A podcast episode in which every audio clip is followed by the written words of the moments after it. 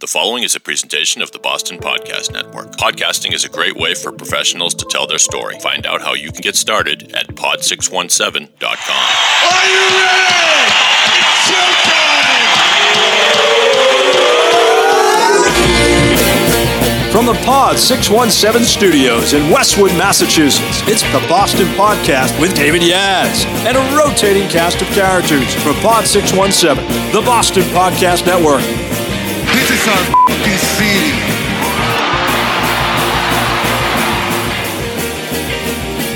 Yes, sir, ladies and gentlemen, boys and girls. This is Dave, and welcome to the Boston Podcast, which is, as far as we know, the city's only independent Monday through Friday daily podcast in Greater Boston. I already said that, the city, whatever. Anyway, thanks for listening. If you like what you hear, please share this podcast with a colleague. We appreciate it when you do that. Say, check it out. Tell them to hit subscribe. Tell them to hit like. Something nice, some nice mojo that keeps the wheels turning here at pod617.com. By the way, if you'd like your own podcast, please go to our website, pod617.com, and you can hit buttons to get in touch with us. You can come visit us at our Westwood studios. You can become your own podcast star. Well, it's what we do here. We produce podcasts, all kinds of stuff, like the Bitchless Bride podcast.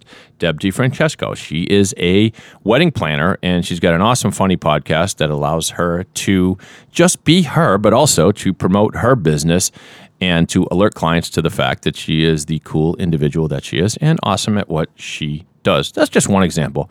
If you want to see our full lineup, pod617.com, the Boston Podcast Network. Ugh, enough plugging. Dave, really, have another cup of coffee. I'm talking like that guy from the FedEx commercials from the uh, 70s. Anyway, today we have a great show for you. I am joined by RCS Learning Center individuals, representatives, brass, if you will, Christina King and Jennifer Rutland. They are two of the people that make that organization go. The RCS Learning Center helps kids with autism through something called ABA, Applied Behavioral Analysis and they do all kinds of cool work from their facility right here in Massachusetts. You're going to hear all about it. And by the way, just another little preview here. You are going to hear me uh, in the course of this interview refer to a former CEO of Walgreens who's like kind of a quasi hero of mine. And of course, I have such good recall, I couldn't even think of his name. But I can tell you right now, his name is Randy Lewis. And the name of the book that he wrote is No Greatness Without Goodness. It's about how Walgreens made a commitment to employ people with special needs and challenges. You'll hear me stumble over some of that, but so uh, fix made right there. And my conversation with Christina and Jennifer. Let's get to it right now. We started talking uh, kind of casually, and then the conversation started rolling. So it's kind of like you're going to hear, you're going to join this conversation already in progress, but it's a great one. You're going to hear all kinds of cool things about helping people with autism and how people with autism can help us. A lot of great stories in here. Great show. Enjoy your day, Boston. Here is my chat with Christina and Jen. Here we go. I always say, like, autism, kids have a really hard time learning from their environment. Typically, developing kids, like, I look at, I have a six and a nine year old, and when they were little, I just watch them develop, and just naturally they make eye contact. They can respond to their name. Um, they naturally develop language skills as because they just learn from their environment, from hearing people talk to them. Um, and then most kids with autism actually need to be taught those skills. Right. Yeah. My son had uh, exhibited just what you're describing. I mean, he the and the the frustrating thing about autism is that when the kid is uh, like you said, 15 months is pretty young for That's a pretty young, yeah. So for the first, you know, certainly 12 months, the the kid appears to be a typical kid. And then they start. It's like they appear to drift away. They're not really drifting away, right? They're just that- that's just they're not developing at the same Right. rate as the Parents other will say that they seem like disconnected. Right. And and which means, you know, trouble making eye contact. And it was around this time that um my son started getting obsessed with Elmo, right? Because who doesn't love Elmo, right? So he's watching all these Elmo videos, and it was at a period of time where we were living, we were actually living with my parents because we were waiting for the, the home, we were like between homes that we were moving into. And so it was kind of a weird mode of living. So when in doubt, throw in an Elmo video. So he got obsessed with Elmo, and, um, you know, his mom for a while blamed Elmo for the autism, which you know, sorry Elmo, you know, it's not your fault. But but it's but I just mentioned that because it's part of the journey of the parents with autism is they it's it's it's al- almost tragically watch the kid day after day slowly not keep up. I mean, is that is is that the way you know? You guys are experts, so Christina, I'm looking at you. It's kind of the way it goes down. Yeah, yeah. So definitely, um, you know, honestly, with the students, and maybe Jen can add in from early intervention, but the students that I've worked with are mostly, you know, have been diagnosed for a couple of years. Um, not to say that the families don't have a hard time, and they continue to have a hard time um, figuring out what is going to be the path and how much we can we can change. And you do hear families kind of look back and say, you know, what did what did we do? What could we have changed in the environment? Um, what was the cause of this? Could we have caught it earlier? All of Yeah. those questions kind of you know really do weigh on the families um, and and are are they making the right choices with therapy with school with um, all the choices that they're making for their child? Because it's not as easy you know you know typical f- for families that have typically developing children you just send them to their neighborhood school and you know the teachers figure it out. But right. you have to be an advocate um, for your child with special needs and and that's a whole nother pressure What What do you tell when parents say, "Was there something we could have done differently?" You you say, "Yeah, definitely. You blew it. You you, you oh, just dropped the ball. not, Next yeah. time, get it right." No, yeah, I, I presume. It what do you, what do you tell them? Yeah, you know, honestly, we don't have a lot of families in the school that ask that at that point. Um, I don't know if you do any of the the parent consult, but of course we say, you know, no, you couldn't have done anything differently. This is something that was going to happen, um, and you're doing the best you can in getting the services that the the child needs at this point. Um, and you know, we advocate for home services or you know whatever we can do to kind of help the family get trained up on you know the procedures that are going to be effective in in in bringing out those cues that are going to increase the behaviors that you want and help your child. Yeah, and therapy works, right? Because It does, and yeah. uh, I'll pose it to you, Jen. Um, sorry, do you go by Jen? Jennifer? Always Jennifer.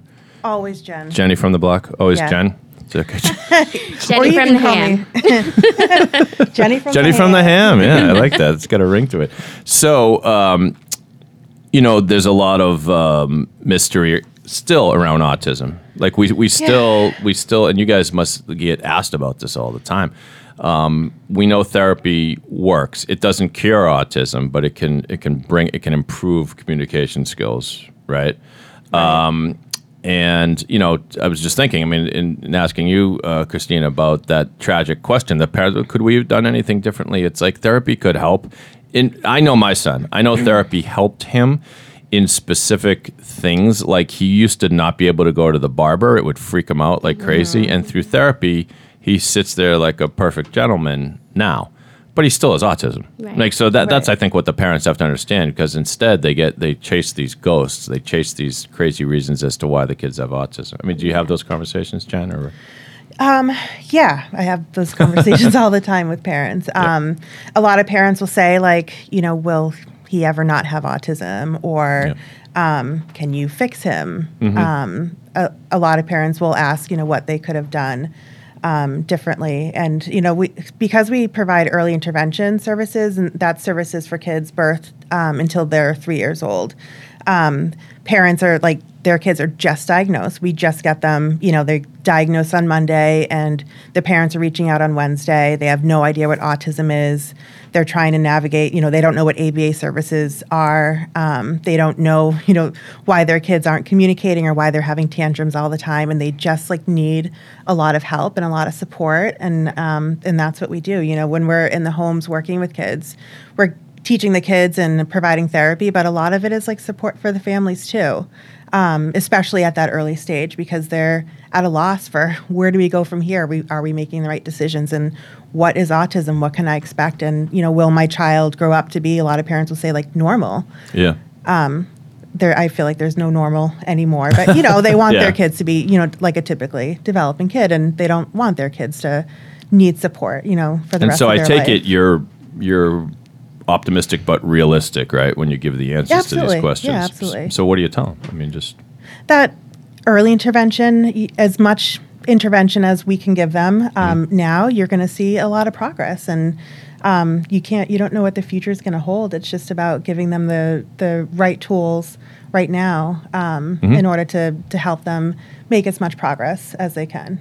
Yeah, and I mean that's I mean that go. I haven't asked you sort of what the mission of the RCS is, but I take it that goes to the. Well, maybe I should just ask and be a good interviewer and say, and I'll throw it back to you, Christina. Like what? Like uh, how would you describe the mission? I'm not going to hold you to like the website version of it, but in general.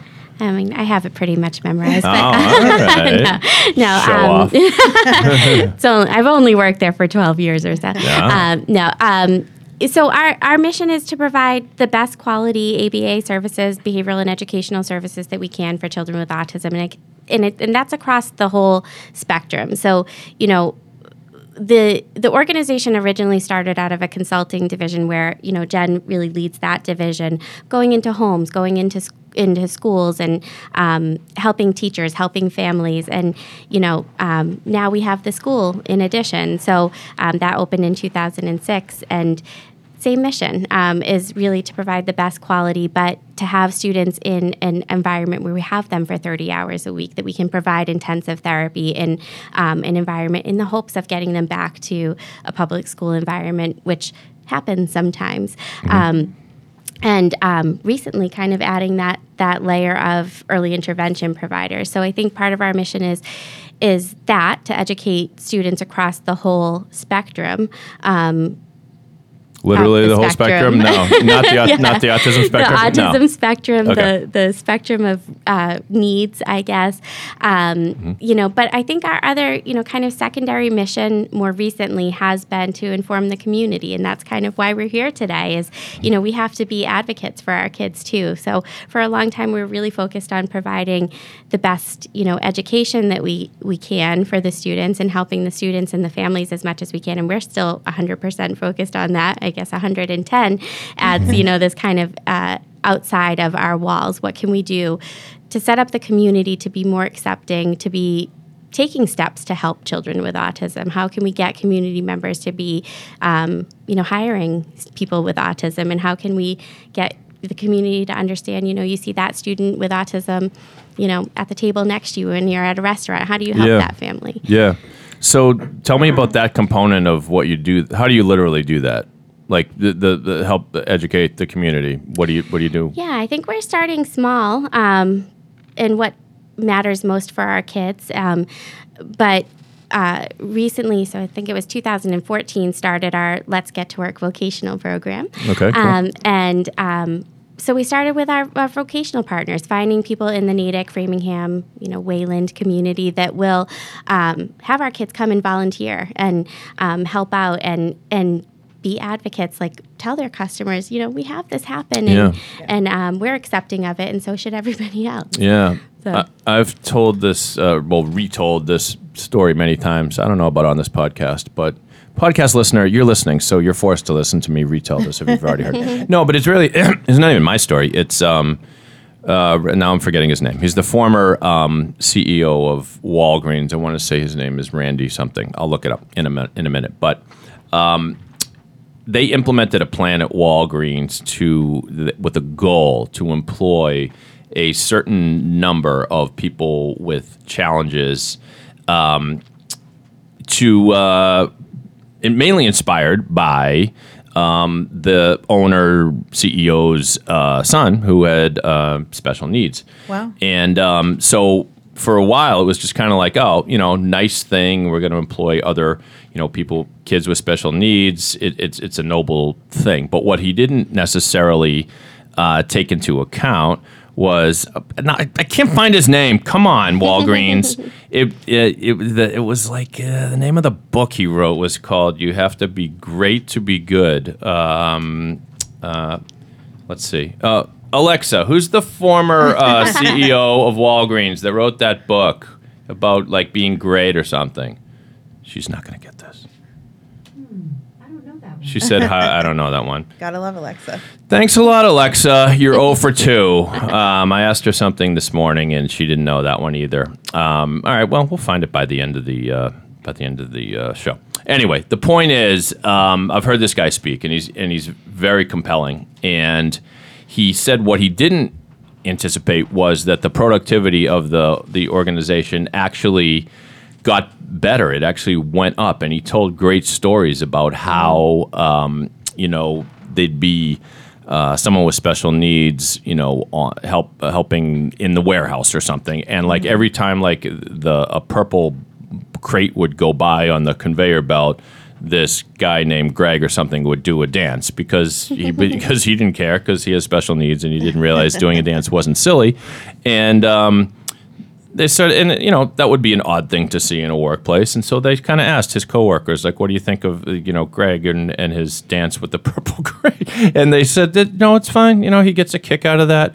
And they said, "Does he like slow you down?" He said, "Well, no. He's actually a good worker, and and you know, obviously he marches to his own beat." And then um, they said, "Well, does anybody ever give him a hard time?" And this one woman stepped forward and she said, "If anyone gives him a hard time, they're going to have to answer to me." and so um, I almost got choked up when I said that because good for you, whoever woman you were. Um, but you know, what he didn't anticipate was how much pride everybody took in lifting this kid up. Hi, everybody. I'm Jamita Perel. Let me take a minute to tell you about the Boston Podcast Network. How would you like your own podcast? The Boston Podcast Network can produce one for you, whether you're a lawyer, financial advisor, business owner, or really any kind of professional. You should have your voice heard through this exciting new medium.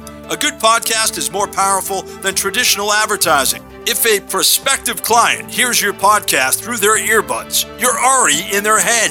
Literally, pod617.com will help you deliver a message and build relationships. Clients and centers of influence will delight in being a guest on your show. Go to pod617.com to start planning. And in the meantime, listen to the great shows they've already produced the irreverent Bitchless Bride podcast, the hilarious show known as Shawshanked, and the wild trip through the paranormal that is Monsterland. Be part of the pod revolution. Visit pod617.com. In pod, we trust. You guys have done, um, are just starting this vocational thing, and I imagine that's sort of the, the spirit of it. Jen, you maybe you want to speak to this as to how the many ways that a, a workplace can benefit from employing someone with, uh, you know, challenges or needs. Um, well, I think just building awareness and acceptance of individuals with special needs. Um, I also think people just don't understand what um, individuals with special needs or with autism can offer. Um, a lot of our kids have great skills and are way better at working at a Walgreens or a CVS than I would ever be. Um, and I think people just don't necessarily understand or see the value in that, which is part of um, us trying to build awareness as we're building community partners. Now, why would they be better? Because they just are. In other words, Because our kids are awesome. in other words, just because they have certain communication skills, it doesn't mean they don't have other skills, right? exactly. Yeah. I mean, sometimes a person with autism will actually be quote unquote better at something because they'll be able to keep doing so. Now, I'll just, I'll say this is going to sound negative, and some people actually think it is, but they, they can do repetitive ha- behavior without getting bored. Like Right. my, my son calls me uh, about 10 times a day, maybe more. And he kind of goes through the same, th- like he talks about what we're going to do this weekend. And, you know, we don't do the same thing every weekend. If it were up to him, we might actually, but but but he tells us we're going to do this and this and this, and I'll change it up and I'll try to engage him in different conversation. But the way they're wired, um, I don't know. Is that is is is it okay to take advantage of something like that, Christina? Well, I think you can kind question. of frame it. You know, I think you can kind of frame it as that sometimes people with autism or individuals with autism will have, you know, a specific interest or, I guess, a fixated interest Yes. really in-depth interest Yes. in something and why not capitalize on that is kind of what we think so we have a student um, and i don't know where he's going to go but he's super interested in um, history and knows way more American history than I ever did, Right. even when I was in high school um, and studied it. So, you know, how how do we capitalize on that? Do we get him in a job where he can work at a museum or the local, you know? Um, we have a we have a small museum near our school so we're like how do we how do we capitalize on that and get them so you know something that maybe other people might not have the attention to detail for the specific topic our kids might um, and getting them capitalizing on that is i think Sure. how you can frame it Yeah, I mean the the symbolic um, representation of that sometimes is just the unlocking. There are a lot of um, autism organizations talk about unlocking the talent, unlocking this, unlocking that, because they have. And this is not just a way of sort of being nice to special needs people. It's genuine that that they have, ama- particularly kids with autism, have remarkable skill. Their brain work in, in different ways that ours don't, and they legitimately can do things that we don't. I mean, if you saw the movie Rain Man, that was not BS. Like, re- other than maybe the blackjack scene, like that, that wasn't that wasn't to- like uh, I don't think a person with autism necessarily is better at just counting stuff. But the knowledge that Raymond had and the way he could remember things, like, and the way that he could do math in his head, like that stuff really happens. I mean, do you see that, Jen? in some of our kids. Yeah. Um, it, you know, I think some people think that like all people with autism No, then have. right, they don't all have it. Yeah, Yeah, no, they don't all have it, but in some of our kids, absolutely. Yeah, my son can, if he's driven any, been in a car and gone anywhere, he can tell you exactly how to get back, right down to the, you know, 95, 90 95 north to 93 north to exit 21B to, to, you know, Main Street to this and that. When he sees people, sometimes he'll, he'll say, "Where do you live?" And it'll be like uh, Norwood. On what street? Uh, Prospect Street. Off of what street? Like he needs to know so he can store it in his brain. And I mean, their minds work differently, right? And that's not. It's it's like we think of it as a deficiency, and when it comes to communicating in this society, um, it is like they need help. They need help, right? But you must see some cool stuff. Looking at you now, Christina, you, you must see some cool stuff and just things that you're proud of among your kids, right? yeah i'm proud of my kids every day How many kids do you have? so i'm like i have 41 kids now. Is, is that how many kids you guys? Yeah, Because so- I didn't ask earlier. Yeah, so we have we have just about forty kids in our school um, Okay. right now, um, ranging from six to 21, Mm-hmm. um, and yeah, I I think that every student has something to be very proud of. In, you know, whether it's that they came in and and learned some skills that they'd been working on for a short amount of time, or if it's that they're getting a job when they're leaving or passing their MCAS or different things. So, you know, our our kids just range so so much um, Mm-hmm. in their in their skills in the school. Do you think? Um, I mean, you you said as as part of your mission is to kind of educate the community and improve acceptance. So, I feel like I'm playing tennis here. Jen, I'm going over, over to your side of the court now. So, do you think in general over the and and you know you've been uh, interested in this since high school? You said right. So, do you think things have changed in terms of the popular perception of people with special needs? um, Yeah, I think so. I think there's still a lot more educating to be done, um, but I think people Closer to the mic. People have a better. There you go. Oh, that like sounds different. Yeah, it Um, sounds better. right, you're right. Okay. I- well, we I- don't need to fight about it. It's like- Go ahead. Jen. I'm just not used to having something so big in front of my face. I'm taking that out. oh God. Wait, Well, don't, yeah. No. Okay. Go ahead. please. Um, what was the question? Popular perception of um, uh, people with special needs, people with autism. Like, I mean, Yeah. I guess, I guess I- to, I put gotcha. a little more color on the question, just um, you know how kids are treat kids with special needs, how they're treated at school. You know, I mean, I can remember a kid in junior high that I went to junior high with who. Looking back on it, the kid had Asperger's. There's no doubt in my mind, but we didn't call it that then. Uh, we didn't call it autism spectrum disorder. Um, most people didn't even know what autism was. you kind of heard right. about it, but you, you thought that was uh, kind of under the umbrella of what we used to call mentally retarded. Yep. And so, and he sadly was not a popular kid. He had a lot of trouble making friends, and it frustrated him, and that didn't help. So, I'm wondering if that you think that something like that maybe would be different these days? It's it's very different. If I look back on my experience um, in elementary school, there were kids with autism or special needs all like in one class. They ate lunch at a different time than Yeah. other kids. They were at recess at a different time. It was very segregated, Mm-hmm. um, and those kids got made fun of. I think just as a lack of understanding Right. of who they were. Um, but now um, school districts are really focusing on like inclusive settings. Um, actually, we have an integrated preschool program in Natick that is uh, in our school in RCS Learning Center. And it's a childcare center that's open to the public. My kids went there, but in each preschool and pre K classroom, excuse me, there are two spots for kids with autism. Um, and then they go full time, fully supported by one of our RCS behavior therapists. So they have the benefit of being able to be learning alongside their typical peers, but then having that like intensive support from our RCS staff. Mm-hmm. I think even the, the field of behavior analysis is, is a lot focused on children with autism. It's not exclusively for children with autism, but um, I started in the field in 2001 or 2002, somewhere around there. And the families that I started with uh, were often You were seven years old. The the families that I started with, I was doing a lot of home programs, and the students weren't going to school. Um, so they were, you know, oftentimes the districts were kind of saying like, we don't have a we don't have a spot for them, or we don't have a place, um, or if they did, it wasn't sufficient. So you know. The families were saying, okay, we're going to homeschool and we're going to hire people and we're going to.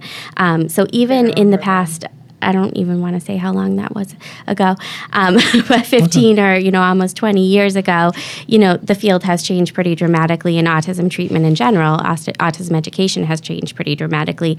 Now we're seeing, um, you know, I, I know I keep on focusing on ABA, but uh, oftentimes ABA service providers are the people that are helping with with students with autism, and um, it was just in what 1998 or 99 that the um, credential actually was formed. Yeah. So you know the field is so new that um, you know at the time 15 20 years ago people the, the, the districts weren't hiring BCBAs they weren't hiring autism professionals that were specifically focused on that.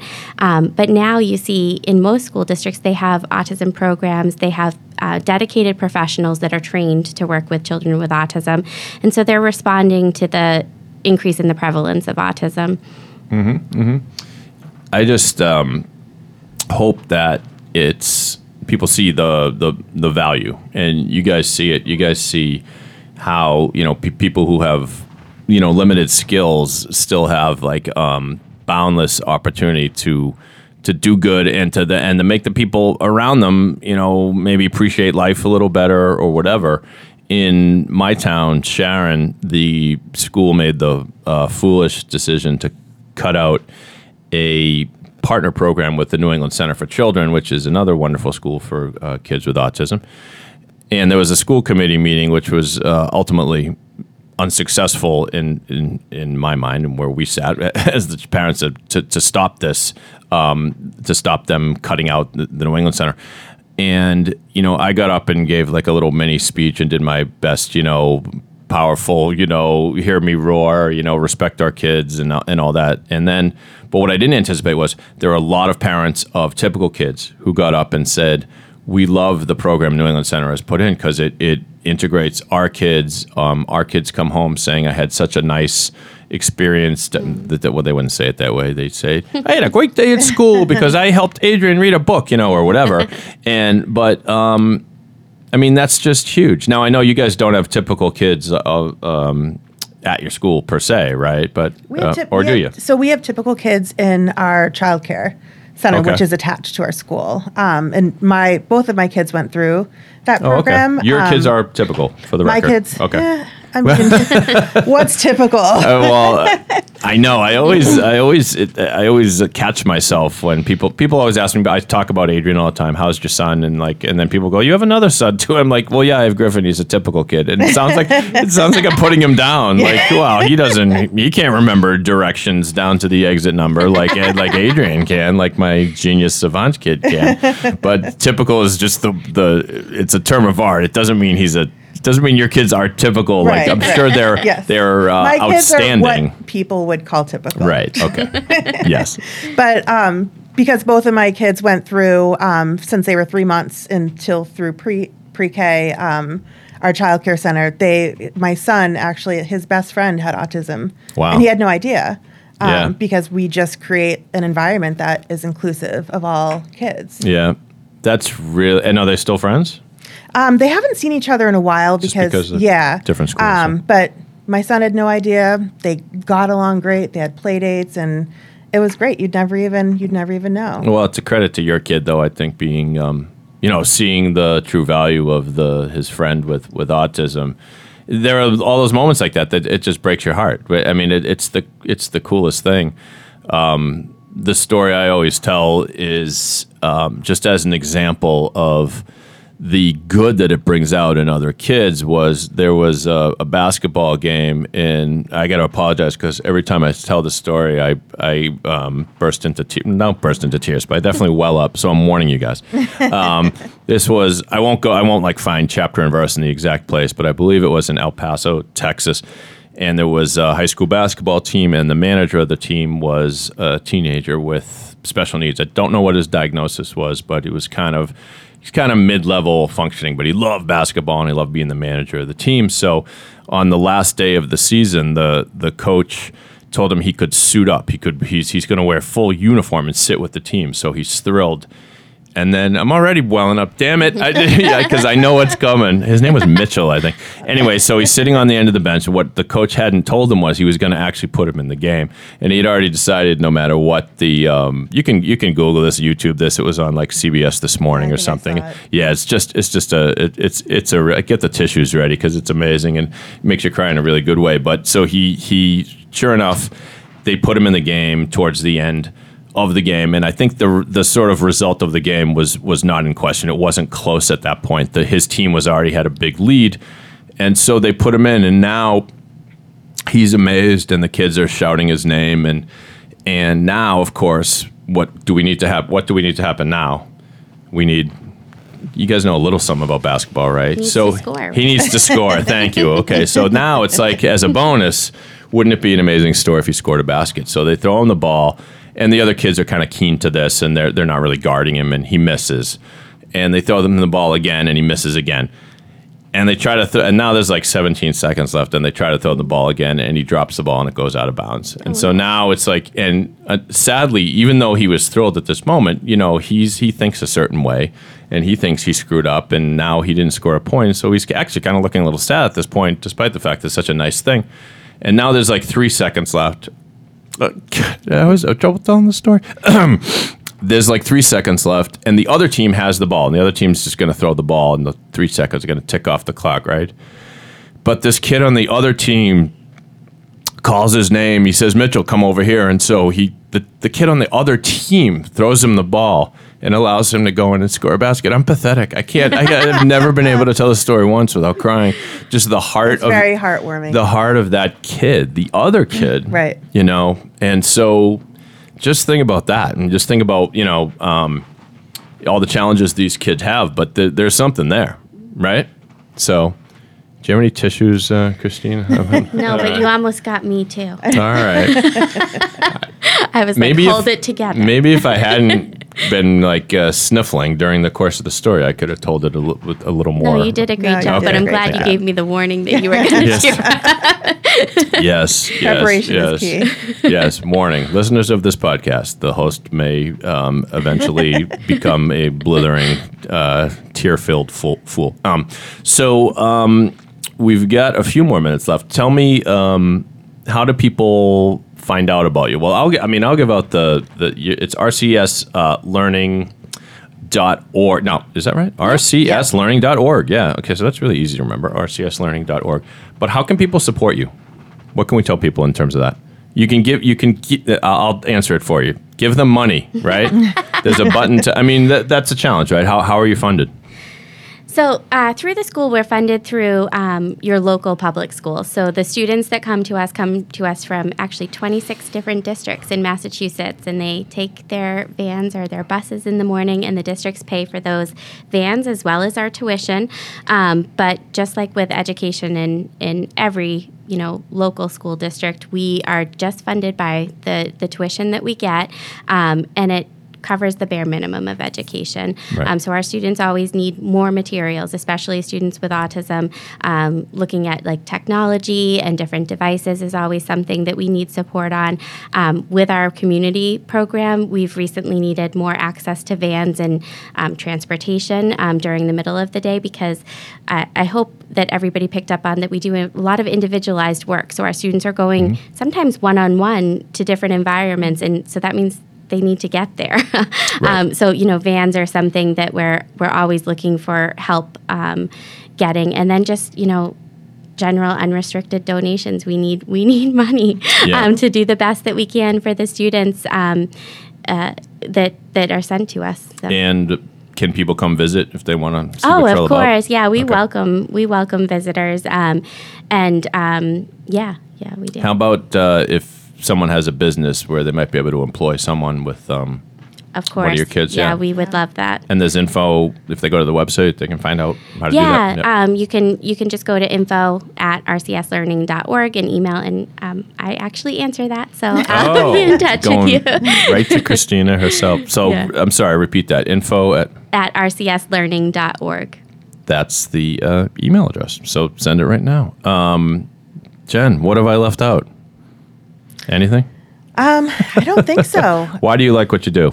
In case I didn't ask you that earlier. It is so rewarding.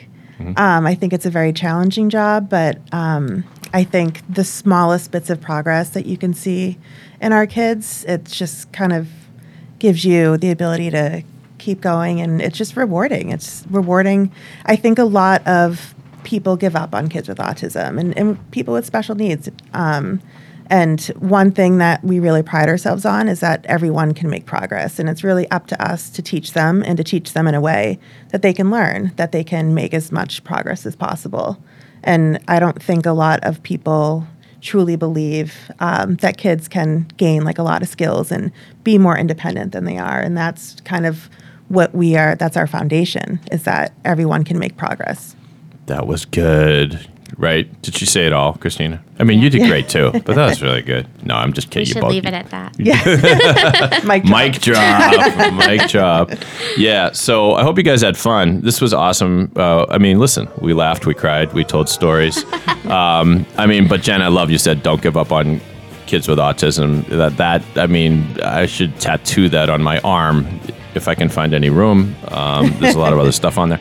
Um, but thank you. It's it's uh, RCS Learning Center, and just go to rcslearning.org. Wait, did I say it right? Yeah. Yep. Okay. I want to make sure. rcslearning.org. And thanks for listening to the Boston Podcast. If you enjoyed this podcast, please share it with a friend, a colleague, really anybody. Send that thing along. Hit like if you like it. That helps us. We appreciate the support. And if you want your own podcast, go to pod617.com to find out all the information. On behalf of Christina and Jen, who are awesome today, my name is Dave. I'm just a guy from Boston, but if you're not from Boston, you must be the other guy. Enjoy your day, everybody.